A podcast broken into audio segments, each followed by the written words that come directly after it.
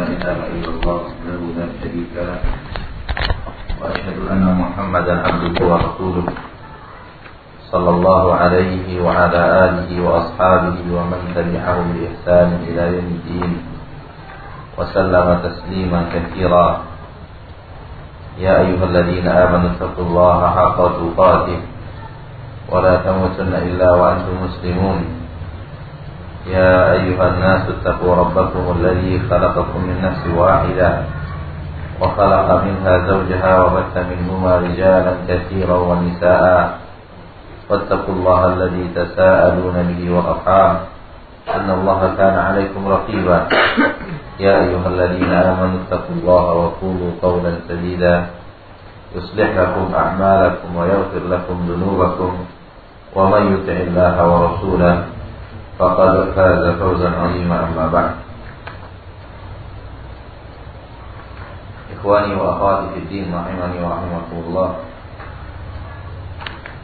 Kita lanjutkan kebersamaan kita bersama kitab Kashful Syubuhat Dan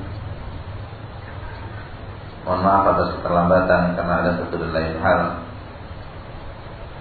Langsung saja kepada kitab Lapas daripada mata daripada kasyful syubhat berikut ini adalah fa'atahu Nabi sallallahu alaihi wasallam. Fa'atahu Nabi sallallahu alaihi wasallam yad'uhum ila kalimat tauhid. Maka Nabi sallallahu alaihi wasallam datang kepada mereka mengajak mereka kepada kalimat tauhid.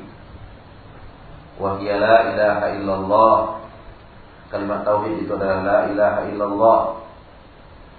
Wal muradu min hadhihi kalimah ma'naha la mujarradu lafziha. Dan maksud daripada kalimat ini adalah maknanya. Bukan hanya sekedar lafaznya. Wal kuffarul juhal ya'lamuna anna murad Nabi sallallahu alaihi wasallam bi hadhihi kalimah dan orang-orang kufar al-juhal yang bodoh ya'lamuna mengerti anna murad Nabi sallallahu alaihi wasallam bahwa maksud daripada Nabi sallallahu alaihi wasallam di hadhihi kalimat dengan kalimat ini huwa ifradullah bitta'alluq dia adalah ifradullah mengesahkan Allah bitta'alluq dengan penyerahan diri dengan seluruh ketergantungan Ta'alluq makna dasarnya adalah ketergantungan. Ketergantungan kita hanya kepada Allah satu-satunya, penyerahan diri hanya kepada Allah satu-satunya. Waalaikumsalam. Maksud daripada kalimat ini adalah ifradullah ta'alluq. Mengesahkan Allah Subhanahu wa taala di dalam segala ketergantungan, segala penyerahan diri. Wal kufru bima yu'badu min dunillah dan kufur ingkar dengan apa-apa yang diibadati min duni selainnya wal bara'atu minhu dan berlepas diri daripadanya fa innahu lamma qala lahum sesungguhnya dia Nabi Muhammad SAW tatkala berkata kepada mereka qulu la ilaha illallah ucapkan la ilaha illallah qalu mereka menjawab Aja'al al-alihata ilaha wahida Inna hadha la syai'un ujab Apakah Muhammad akan menjadikan Sesembahan yang banyak ini Ilah-ilah yang banyak ini Ilahan wahida Hanya menjadi ilah yang satu saja Inna hadha la syai'un ujab Sesungguhnya ini adalah sesuatu yang sangat mengherankan Ikhwani wa akhwati setelah kita bahas pembahasan yang panjang yang lalu dalam pertemuan-pertemuan kita yang lalu, bahwasanya Nabi Shallallahu alaihi wasallam berdakwah kepada tauhid dan seluruh para nabi dan para rasul berdakwah kepada tauhid. Nabi Shallallahu alaihi wasallam mendatangi umat yang juga beribadah kepada Allah, namun bercampur dengan peribadatan kepada selain Allah Nabi Shallallahu Alaihi Wasallam berdakwah kepada kaum yang mengerti tauhid rububiyah dengan segala maknanya. Namun tersilap kaki mereka, terpeleset mereka dalam pemahaman tauhid uluhiyah, akan tetapi pengetahuan mereka tentang rububiyah tidak diakui untuk menjadikan mereka sebagai seorang muslim. Nabi Shallallahu Alaihi Wasallam masih tetap memerangi orang-orang kufar Quraisy walaupun mereka beribadah kepada Allah dan menyertakan sebahagian ibadah itu kepada selain Allah. Mereka kenal Allah, namun juga mereka menyerahkan sebagian ibadah yang mereka persembahkan kepada Allah, mereka persembahkan kepada selain Allah Subhanahu wa taala. Karena merasa bahwa orang-orang tempat mereka menyembahkan ibadah, mempersembahkan ibadah tersebut adalah orang-orang baik, orang-orang saleh, orang-orang yang dekat dengan Allah, sehingga mereka yakini orang-orang tersebut mampu mendekatkan mereka kepada Allah dan tujuan mereka ketika mereka mendekatkan diri kepada orang-orang selain Allah Subhanahu wa taala, kepada benda-benda selain Allah Subhanahu wa taala semata-mata untuk mendekatkan diri mereka kepada Allah Subhanahu wa taala. Untuk mengabulkan agar Allah mengabulkan doa mereka, agar Allah Subhanahu wa taala meridhoi mereka, agar Allah Subhanahu wa taala memberkati mereka, mereka melalui perantara. Itulah kesyirikan orang-orang kafir Quraisy. Namun pengakuan mereka kepada tauhid rububiyah dengan segala dalil yang telah kita bacakan pada kesempatan kita yang lalu tidak bermakna apa pun dan tidak menjadikan mereka sebagai seorang muslim. Nabi Shallallahu Alaihi Wasallam tetap mengajak mereka untuk mengesahkan Allah Subhanahu Wa Taala dalam seluruh peribadatan. Fahamlah kita akan makna daripada tauhid. Kita lanjutkan. Apa yang telah kita terjemahkan tadi Nabi Shallallahu Alaihi Wasallam datang kepada mereka, mengajak mereka kepada kalimat tauhid, kalimat la ilaha illallah. Ketahuilah bahwasanya maksud daripada kalimat ini adalah maknanya, bukan sekedar lafaznya. Ini kaidah penting. Ikhwani wa akhwati diajarkan oleh beliau pada lembaran yang sangat berharga ini bahwa ucapan la ilaha illallah ucapan daripada la ilaha illallah yang terpenting itu bukan hanya sekedar lafaznya lafaz saja tidak membantu seseorang keluar daripada jeratan kekufuran dan kesyirikan andai dalam peribadatan mereka mereka tidak mengaplikasikan apa yang dituntut oleh la ilaha illallah. Karena la ilaha illallah menuntut dua hal. La ilaha illallah menuntut dua hal. Pertama,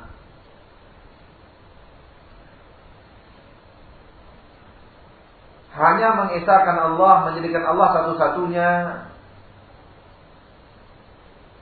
tempat kita menyerahkan seluruh ketaatan dan ibadah.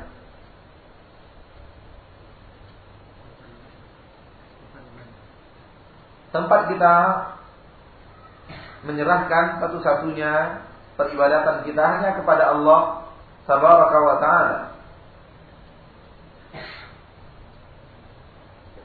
Tuntutan la ilaha illallah yang pertama jadikan Allah Subhanahu wa taala satu-satunya maksud dan tujuan dalam beribadah. Dan tuntutan la ilaha illallah yang kedua ingkari, jauhi, tinggalkan kufur dengan seluruh yang diibadati selain Allah. Ingkari jauhi, tinggalkan.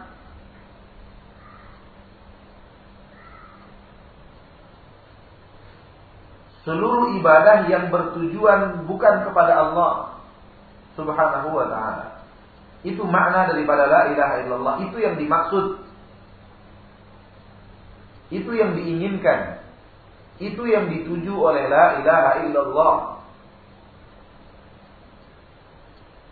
Itu daripada orientasi la ilaha illallah.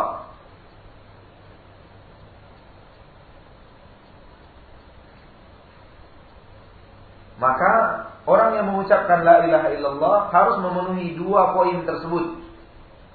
Yang dikenal oleh para ulama ahli akidah dengan sebutan rukun. Rukun-rukun la ilaha illallah. Rukun la ilaha illallah ada dua. Pertama, tetapkan ibadah hanya untuk Allah. Yang kedua, ingkari seluruh peribadatan kepada selain Allah. Rabbul Izzati wal Jalalah.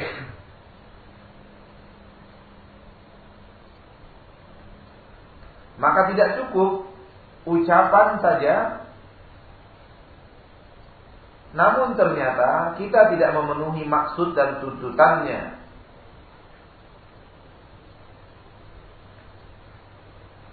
Apa yang kita ucapkan dengan lisan berbeda dengan apa yang kita amalkan dengan anggota tubuh itu berbeda. Dan itu tidak cukup berarti kita hanya melafazkannya saja tanpa mengamalkan apa yang diinginkan oleh kalimat la ilaha illallah.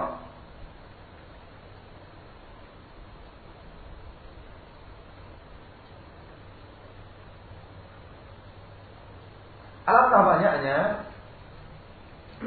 saudara-saudara kita kaum muslimin dan muslimat yang fasih dalam melafazkan la ilaha illallah. Namun giat juga melakukan kesyirikan.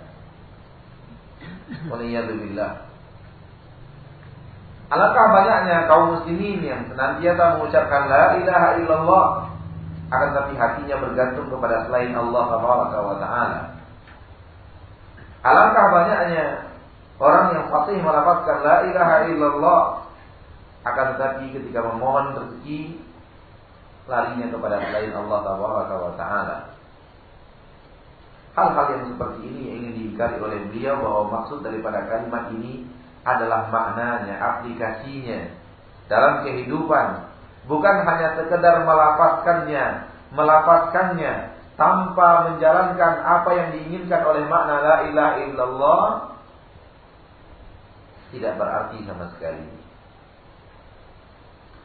Kita terlalu selalu mengulang-ulang kalimat bahwa orang yang berbeda ucapannya dengan apa yang dilakukannya berarti dia berbohong.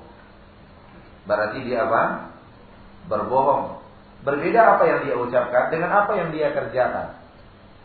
Ketika lafaz daripada mulutnya la ilaha illallah, sementara dia mempersembahkan ibadah kepada selain Allah, berarti berbeda apa yang dia ucapkan dengan apa yang dia kerjakan. Maka ucapan tidak bernilai apa pun apabila anggota tubuh mengingkarinya. Ucapan tidak bernilai apa pun apabila anggota tubuh mengingkarinya. Artinya berbeda dengan apa yang diucapkan. Ketika lisan kita mengatakan La ilaha illallah Anggota tubuh kita melakukan kesyirikan Batal ucapan La ilaha illallah Tidak ada arti daripada La ilaha illallah itu sendiri Jadi maksud daripada kalimat ini kata beliau adalah maknanya apa yang diinginkan oleh kalimat la ilaha illallah. Kalau kita kembali kepada istilah para ahli fikih, mereka menyebutkan ada sesuatu yang berbentuk sarana wasai wasilah. Ada sesuatu yang berbentuk gayat tujuan. Ada wasilah, sarana, ada gayah, tujuan, orientasi. La ilaha illallah adalah sarana menuju ibadah satu-satunya kepada Allah. Bukan dia tujuannya, bukan ucapan lafaz itu tujuannya. Lafaz itu mengajak kita adalah wasilah, jembatan menuju tujuan. La ilaha illallah adalah lafaz yang mengajak kita sarana untuk menuju sebuah tujuan. Tujuannya adalah hanya Allah satu-satunya. Ingkari kepada peribadatan kepada selain Allah. Maka orang yang hanya berpegang kepada wasilah yang tidak mengantarkannya kepada gaya dan tujuan, dia tidak sampai-sampai. La ilaha illallah tidak menjadikan ra'annya untuk sampai kepada tujuan. Sesungguhnya apa yang dituju daripada la ilaha illallah tersebut. Wal kufar, kita lanjutkan, wal kufarul juhal, orang-orang kufar yang bodoh, yang zaman Rasulullah SAW diperangi ya'lamuna anna murad Nabi sallallahu alaihi wasallam di hadhihi kalimat mereka mengetahui maksud daripada Nabi sallallahu alaihi wasallam dengan kalimat ini huwa adalah ifradullah bi ta'alluq mengesahkan Allah dalam seluruh ketergantungan. Seluruh penyerahan ibadah. Apa pun yang kita butuhkan kepada Allah tempat kita mengadu. Wal kufru bima yu'badu min dunihi wal bara'atu min. Dan kufur terhadap apa-apa yang diibadati selainnya selain Allah dan berlepas diri daripadanya. Orang kufar mengetahuinya. Dengan dalil ketika Nabi SAW fa innahu lamma qala lahum ketika Nabi SAW berkata kepada mereka la ilaha illallah mereka kaget. Dan mereka berkata aja'alal alihata ilaha wahida dalam surat Sad ayat 5 Aja'ala al-alihata ilaha wahida. Ketika Nabi menyuruh mereka mengucapkan la ilaha illallah, mereka berkata, apakah Muhammad akan menjadikan sesembahan yang banyak ini, peribadatan yang banyak ini, berhala-berhala yang banyak ini, hanya menjadi satu saja? Di sini menunjukkan bahwa mereka paham. Ini menunjukkan bahwa mereka paham makna dan tuntutan daripada la ilaha illallah. Bahwa la ilaha illallah menuntut mereka untuk mengingkari seluruh peribadatan kepada selain Allah untuk mengingkari Hubal, Lata, Uzza, Mana dan seluruh Wat, Yahud, Ya'uq, Nazar, Suwa, Ishaq, Naila dan seluruh berhala-berhala yang masyhur yang ada di sekeliling Ka'bah yang diibarati oleh masing-masing kabilah tempat mereka mempergantungkan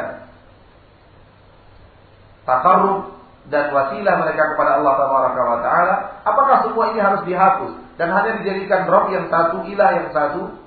Inna adalah syai'un Ini sungguh sangat aneh sekali. Mereka paham la ilaha illallah karena mereka mengerti maknanya. Mereka paham la ilaha illallah karena mereka mengerti apa? Maknanya. Mereka orang Arab.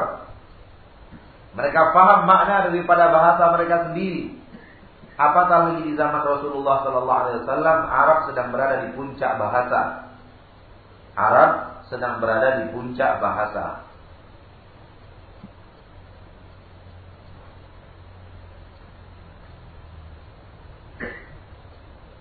Sehingga mereka tahu benar tuntutan daripada la ilaha illallah harus kepada Allah satu-satunya, nggak boleh tempat yang lain.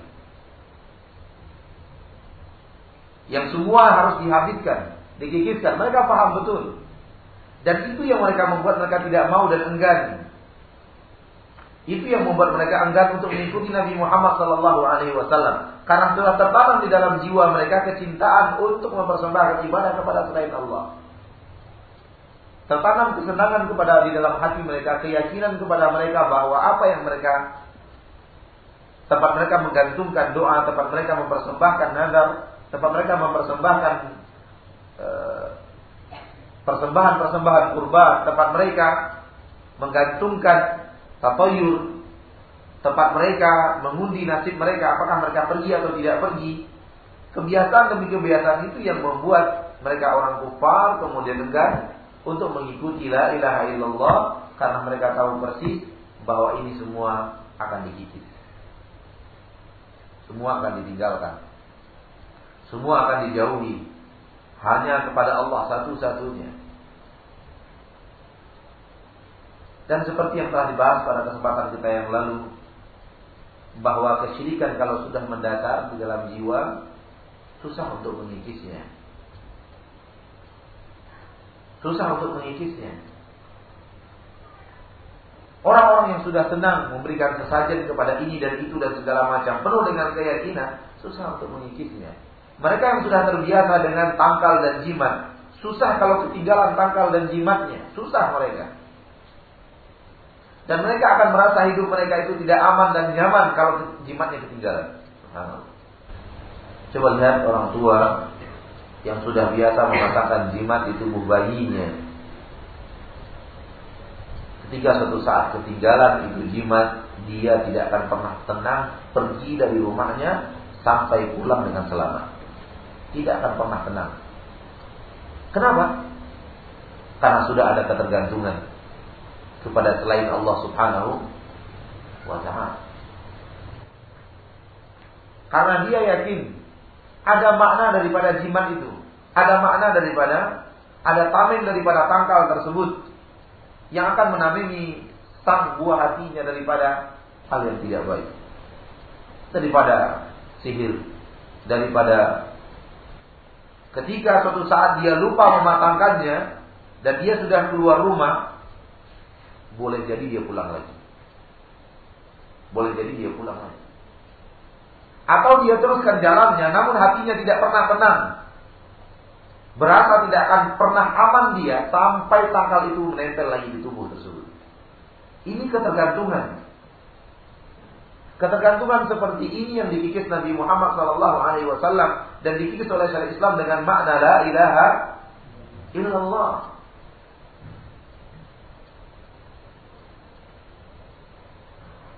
Ketergantungan rezeki para pedagang kepada jimat-jimat dan pangkal mereka, kepada pesugihan mereka, keyakinan mereka bahwa laris dan tidak larisnya bergantung seberapa hebatnya mereka, seberapa hebatnya tangkal yang diberikan, jimat yang diberikan oleh orang-orang yang memberikannya. Keyakinan dan ketergantungan orang-orang yang menjaga jabatannya, melanggengkan kekuasaannya dengan orang-orang yang mereka yakini mampu melakukan itu. Sehingga ketika mereka diajak berpisah dari mereka total mereka tidak berani. Karena tergantung sudah kepada selain Allah Subhanahu wa taala. Itu yang harus dikikis.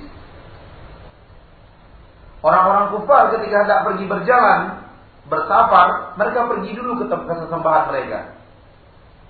Kemudian kepada para penjaganya, mereka kemudian akan me, me, mengocok anak panah, kalau anak panah keluar pergilah, mereka yakin bahwa perjalanan ini penuh dengan berkah.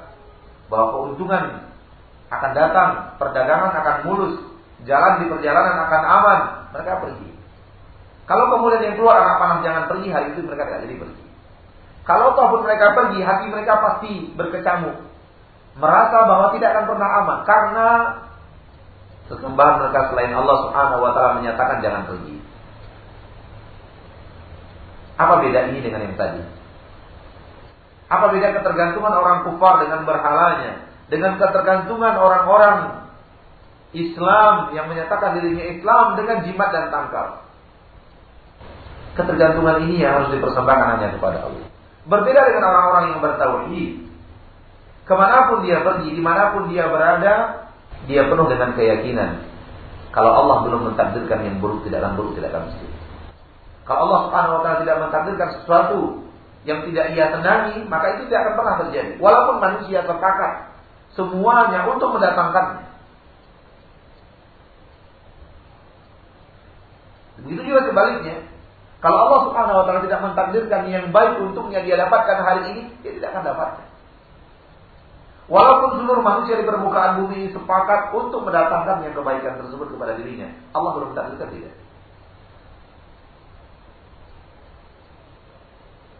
Nabi Muhammad Sallallahu Alaihi Wasallam diletakkan pedang di kepalanya,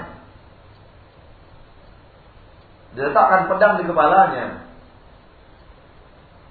Kemudian berkata orang kufar tersebut, siapa yang bisa menghalangi kamu dari diriku sekarang ini? Siapa yang bisa menghalangimu dari pedang ini?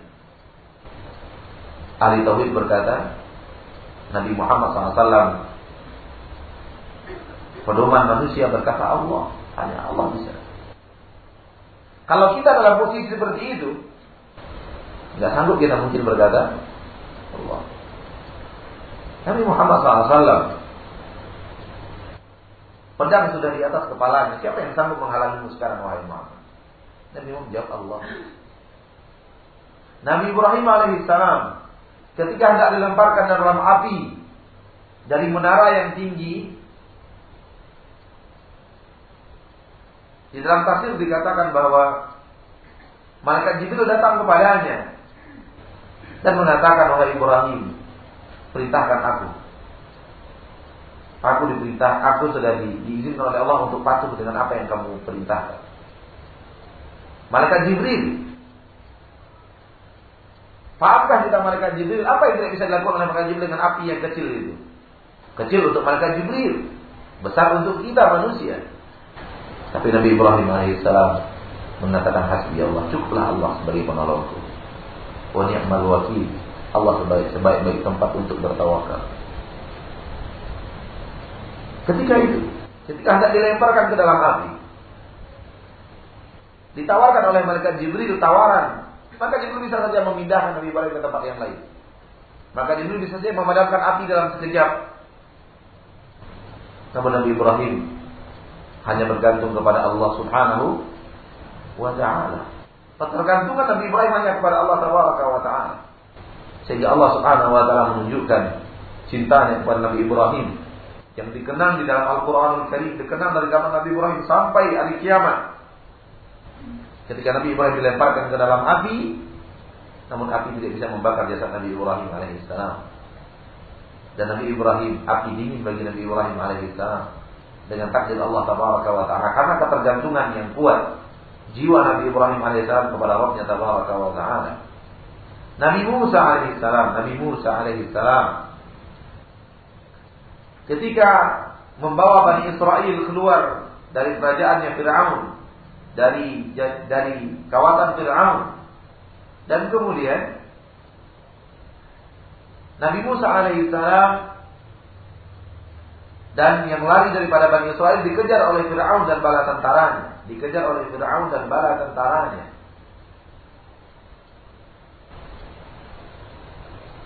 Nabi Musa dan kaumnya berhenti karena tempat lari sudah tidak ada mereka berada di pinggir laut sementara tidak ada kapal. Di depan mereka laut, laut tanpa yang sangat laut tanpa kapal. Ke mana hendak lari? Dan dari belakang sudah kelihatan Fir'aun dan para tentaranya akan mengejar mereka. Berkata orang-orang sekeliling Nabi Musa alaihissalam, Inna lamudrakun kita pasti didapatkan, kita pasti bisa diubar oleh Fir'aun dan kaumnya. Kata Nabi Musa, kalla, nggak mungkin. Allah telah memerintahkan Nabi Musa untuk lari dan pergi. Sekarang di depannya ada laut tanpa kapal. Di belakangnya ada Fir'aun dan bala tentaranya. Nabi Musa mengatakan nggak mungkin dapat. Subhanallah. Di saat seluruh kemampuan sarana prasarana dunia kosong, di saat seluruh kemungkinan untuk melarikan diri dan seluruh usaha habis, sehingga orang-orang yang Musa mengatakan, Inna mudrakun, kita pasti didapatkan. Kita pasti ke Uber. Nabi Musa mengatakan, karena tidak mungkin. ketergantungan yang luar biasa dari para nabi dan para rasul ulul azmi minar rusul. Enggak mungkin kita dapat. Inna ma'iya rabbi sayahdi. Sekarang aku bersamaku ada Rob yang akan menunjukkanku jalan untuk lari. Coba bayangkan kita akan lari kejar orang di depan kita ada laut. Enggak ada tempat lari ke depan. Di belakang kita sudah mereka. Ke mana kita mau lari? Nabi Musa sarana dan prasarana tidak membuatnya lupa akan rohnya. Usaha-usaha tidak membuatnya lupa bergantung kepada Allah Taala wa taala selalu ingat Allah Taala wa taala. Ahli tauhid, orang-orang yang selalu bergantung kepada Allah. Nabi Musa mengatakan tidak mungkin. Inna ma'iya rabbi sayahdi. Bersamaku ada roh yang akan menunjukkanku jalan untuk lari. Subhanallah. Di depan laut, di belakang Fir'aun dan pasukannya. Ketika itulah turun ayat perintah Allah untuk memukulkan tongkatnya ke laut. Laut terbelah. Laut terbelah. Menjadi 12 jalan. 12 jalan. Air kalau membelahnya ada ada suatu benteng, ada suatu bangunan. Itu wajar tapi laut terbelah tanpa ada sesuatu. Laut terbelah. 12 jalan. Dan jalan yang ditempuh oleh Nabi Musa itu kering. Di dalam Al-Quran diterangkan. Yabasan. Sesuatu yang baru terpisah dari air harusnya apa? Basah. Tapi begitu terbelah. 12 jalan. Jalan yang 12 itu kering. Untuk ditempuh oleh Nabi Musa dan kaumnya. Fadrib lahum tariqan fil bahri yabata la takhafu fiha wa la takhsha. Nabi Muhammad sallallahu alaihi wasallam ketika lari daripada pengejaran orang kufar Quraisy ketika lari dari pengejaran orang kufar Quraisy lari ke puncak gunung yang sangat tinggi. Untuk naiknya saja butuh dua jam. Kita sekarang ini untuk naik ke atasnya butuh dua jam. Di atas sana lah, di atas bukit Tur dan gua Tur Nabi Muhammad SAW bersembunyi bersama Abu Bakar. Orang Quraisy sudah sampai di puncak gunung. Dua jam pendakian ditempuh oleh mereka untuk mencari Nabi Muhammad Sallallahu Alaihi Wasallam. Dan kaki mereka kelihatan di depan gua. Bukan gua, kalau gua gua dalam bahasa kita sesuatu yang berlubang di dalamnya lapang gitu. Itu hanya sebuah seperti sebuah batu yang berlubang. Nggak bisa sembunyi dari pandangan. Andai mereka jongkok saja ke bawah, ke, ke kakinya lihat ke dalam itu akan kelihatan Nabi Musa dan Nabi Muhammad dan dan Abu Bakar. Sehingga Abu Bakar sedih. Abu Bakar sedih. Dia merasa bahwa kita akan ketangkap. Karena puncak gunung yang dua jam didaki oleh orang Quraisy, apa mungkin mereka akan meninggalkan lubang itu tanpa melihat? Puncak gunung yang dua jam didaki oleh mereka untuk mencari Nabi Muhammad SAW, untuk memburu Nabi Muhammad SAW. Apa mungkin secara logika mereka akan meninggalkan melihat ada sebuah lubang, mereka sudah sampai di lubang luar itu.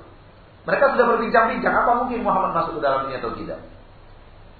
Apa mungkin menempuh dua jam pendakian gunung dan sekedar untuk melihat ke dalam gua, gua kecil batu yang kosong di dalamnya ada kosong. Apa mungkin mereka akan meninggalkan? Saya logika nggak mungkin. Itu yang membuat Abu Bakar sedih. Kan logika manusiawinya mengatakan mereka pasti akan melihat ke dalam. Ketika itu apa yang dikatakan Nabi Muhammad? Imamnya para muwahhidin, imamnya orang-orang yang selalu menggantungkan dirinya kepada Allah dan bukan kepada asbab. Bukan kepada asbab. Bukan kepada usaha semata. Ketergantungan hanya kepada Allah. Usaha harus dijalankan. Buktinya Nabi Muhammad bersembunyi. Buktinya Nabi Muhammad SAW pergi bersembunyi mendaki dua jam untuk bersembunyi. Usaha dijalankan. Namun ketergantungan hanya kepada Allah. Sang pemilik satu-satunya keputusan di permukaan bumi itu apa yang terjadi. Kata Nabi Muhammad kepada kepada kepada Abu Bakar la tahzan. Jangan kamu sedih. Inna Allah ma'ana. Allah bersama kita. Kondisi yang sangat membuat seseorang yang berpikir logika, kondisi yang sangat membuat seseorang berpikir logika akan tertangkap tidak berlaku untuk Nabi Muhammad Sallallahu Alaihi Wasallam. Di saat ketergantungan kepada Allah Subhanahu Wa Taala di atas segala-galanya, Abu Bakar sang umat terbaik belum sampai kepada jenjang itu, tidak sampai kepada titik itu, dan tidak salah. Logika mengantarkan kita kepada pendapat seperti itu tidak salah. Akan tetapi para nabi dan para rasul posisi mereka dalam ketergantungan kepada Allah Taala di atas segala-galanya. Itulah yang diinginkan oleh Allah Subhanahu wa taala dalam makna kalimat la ilaha illallah. Dalam makna kalimat la ilaha illallah. Akan tetapi hal seperti itu yang diingkari oleh orang kafir Quraisy dan mereka mengatakan apakah semuanya harus dihapuskan hanya kembali kepada Allah ilah yang satu ini suatu yang sangat aneh. Kita lanjutkan sedikit dan ini penting. Faidah awak anna juhal al-kuffar Ya'rifuna dzalik. Apabila engkau telah tahu bahwa sesungguhnya orang-orang juhal daripada orang-orang kufar di zaman Rasulullah SAW hidup berdakwah ya'rifuna dzalik mengetahui itu. Itu maksudnya adalah itu makna daripada la ilaha illallah. Apabila orang-orang kufar yang didakwahi Nabi Muhammad mengerti makna la ilaha illallah yang seperti itu fal ajabu maka sungguh aneh sekali. Mimman yadda'i Islam dari orang-orang yang mendakwakan dirinya adalah umat Islam. Wa sementara dia tidak mengerti. Min tafsiri hadhihi kalimat tafsir dan makna daripada kalimat ini kalimat la ilaha illallah ini. Ma'arafahu juhalu kufar. Sementara itu diketahui oleh orang-orang juhalnya kufar. Di zaman Nabi Muhammad sallallahu alaihi wasallam. Bal yadhunnu anna dzalika huwa talaffuz bi hurufiha. Ketika mereka mengira bahwasanya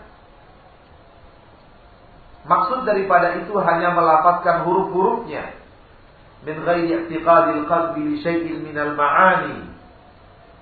Tanpa adanya keyakinan hati untuk sesuatu daripada makna-makna yang terkandung di dalamnya. Wal hadiku minhum.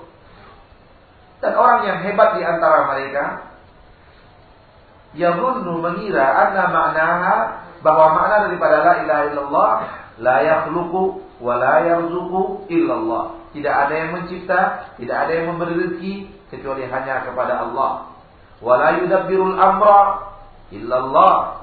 Tidak ada yang mengatur urusan kecuali Allah. Itu orang yang pintar di kalangan mereka. Yang pintarnya mengatakan makna la ilallah adalah tidak ada yang mencipta, tidak ada yang mengatur, tidak ada yang menghidupkan, tidak ada yang mematikan, tidak ada yang memelihara, tidak ada yang memberi rezeki kecuali Allah fala khaira fi rajulin. Tidak ada kebaikan pada seorang lelaki.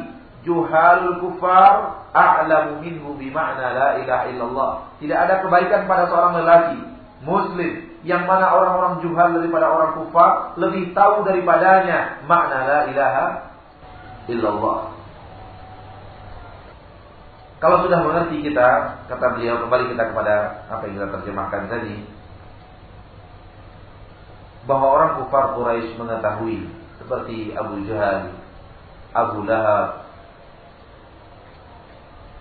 Umayyah bin Khalaf,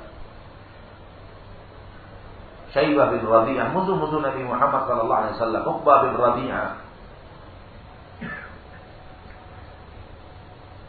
Dan seluruh orang-orang kufar Quraisy yang menentang dakwah Rasulullah sallallahu alaihi wasallam faham akan makna yang dibawa oleh Nabi Muhammad sallallahu alaihi wasallam. Dan mereka adalah Fir'aunnya umat ini. Mereka adalah Fir'aun, Fir'aunnya umat Nabi Muhammad sallallahu alaihi wasallam. Mereka makna mengerti makna tersebut. Maka bagaimana mungkin ada orang Islam yang tidak mengerti makna la ilaha illallah? Aneh kalau kalau seandainya musuh-musuh dakwah para nabi dan para rasul mengerti makna la ilaha illallah sehingga mereka memerangi Nabi Muhammad. Karena kalau seandainya la ilaha illallah maknanya hanya sekedar tidak ada yang mencipta, tidak ada yang mengatur, tidak ada yang merezeki, tidak ada yang menghidupkan, tidak ada yang mematikan, tidak ada yang mengatur kecuali Allah, itu diakui oleh orang kafir. Seperti ayat-ayat yang telah kita bacakan pada kesempatan yang lalu. Kalau hanya itu makna la ilaha illallah, kalau hanya itu makna la ilaha illallah, orang kufar Quraisy mengakuinya. Ayat yang telah banyak yang telah kita bacakan pada dua pertemuan kita yang lalu, kalau saya tidak hilaf. Banyak ayat yang menerangkan bahwa orang kufar mengetahui yang menciptakan Allah, yang memiliki langit dan bumi Allah, yang memberi rezeki Allah, yang mengatur Allah, yang menurunkan hujan Allah, yang menciptakan mereka Allah, yang menghidupkan mematikan Allah, semuanya Allah. Kalau hanya itu makna la ilaha illallah. Maka mustahil Abu Jahal dan Abu Lahab memerangi Nabi Muhammad sallallahu alaihi wasallam. Pertanda bahwa makna la ilallah bukan itu saja. Walaupun itu tercakup di dalamnya. Seperti yang telah kita bahas pada pertemuan kita yang lalu juga. Bahwa tauhid la ilaha illallah, tauhid uluhiyah mengandung akan tauhid rububiyah dan tauhid rububiyah menuntut adanya tauhid uluhiyah. Akan lebih makna la ilallah tidak hanya itu. Makna yang penting daripada la ilallah tidak hanya itu. Walaupun itu ada di dalamnya, terkandung di dalamnya. Akan tapi makna yang terpenting daripada la ilaha illallah seluruh ibadah tidak boleh untuk selain Allah. Seluruh ketergantungan manusia tidak boleh untuk selain Allah Subhanahu wa taala. Maka heran kalau orang-orang yang menyatakan diri Islam tidak mengerti kalimat ini yang dimengerti oleh orang-orang kufar Nabi Muhammad sallallahu alaihi wasallam. Lebih heran lagi kalau dia bergelar ustaz. Lebih heran lagi kalau dia bergelar apa? Yang kemudian mengajak orang untuk mempersembahkan persembahan kepada selain Allah. Mengajak orang untuk memotong sesuatu selain Allah, bersembih, menyembelih sesuatu untuk selain Allah tabaraka wa. Mengajak orang untuk berbuat sihir. Mengajak orang untuk memberikan persembahan-persembahan kepada barang-barang keramat, benda-benda keramat dan itu dianggap sebagai sebagai seorang orang alim. Hanya karena dia memakai jubah, hanya karena dia memakai tasbih yang besar dan serban di kepala. Betapa banyaknya sekarang kaum muslimin di hipnotis hanya dengan jubah yang putih hanya dengan serban di kepala, tasbih di tangan. Padahal praktek perjalanan mereka tidak lebih dengan apa yang dipraktekkan oleh orang-orang yang berbaju hitam dan berkumis lebat, berambut panjang. Sama prakteknya persis. Cuman beda, beda baju. Yang satu pakai baju hitam, wajahnya gelap, alisnya ditebalkan, kumisnya ditebalkan, rambutnya dipanjangkan. Yang satu klimis putih bersih kayak jubah pakai serban tasbih di tangan prakteknya itu itu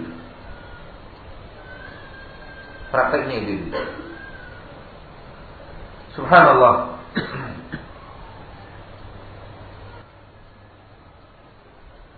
Mereka mengira bahwa la ilaha illallah dengan mengucapkannya saja itulah makna daripada la ilaha illallah tidak benar tanpa meyakini dan ketergantungan hati, keyakinan hati akan maknanya. Maka tidak boleh kita hanya mengakui makna la ilaha illallah itu hanya sekedar tidak ada yang mencipta, tidak ada yang memberi, tidak ada yang mengatur kecuali Allah Subhanahu wa taala.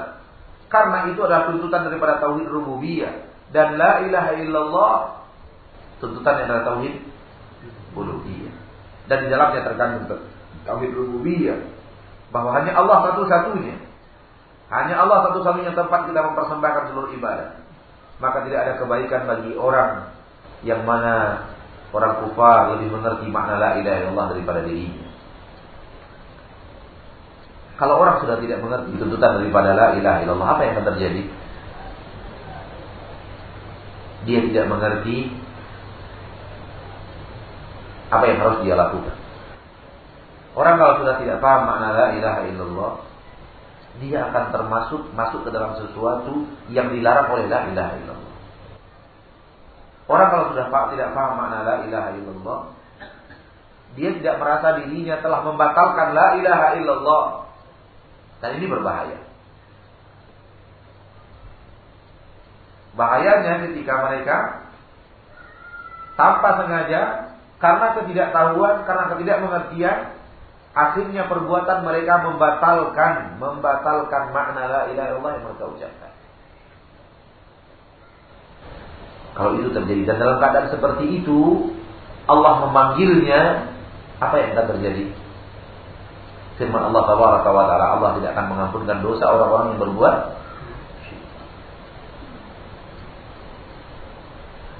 Oleh karena itu tidak boleh Seorang muslim tidak mengerti makna dan tuntutan daripada la ilaha illallah. Karena kalimat ini adalah fondasi utama syariat Islam. Pemisah antara kufur dan iman. Pemisah antara syirik dan tauhid.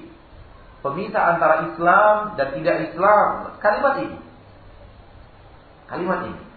Dan bukan hanya ucapannya seperti yang yang, yang ditekankan oleh pengarang, akan lebih makna dan tuntutan daripada la ilaha illallah. Mudah-mudahan bermanfaat dan kita lanjutkan dengan menjawab setelah sholat isya. Wassalamualaikum warahmatullahi wabarakatuh.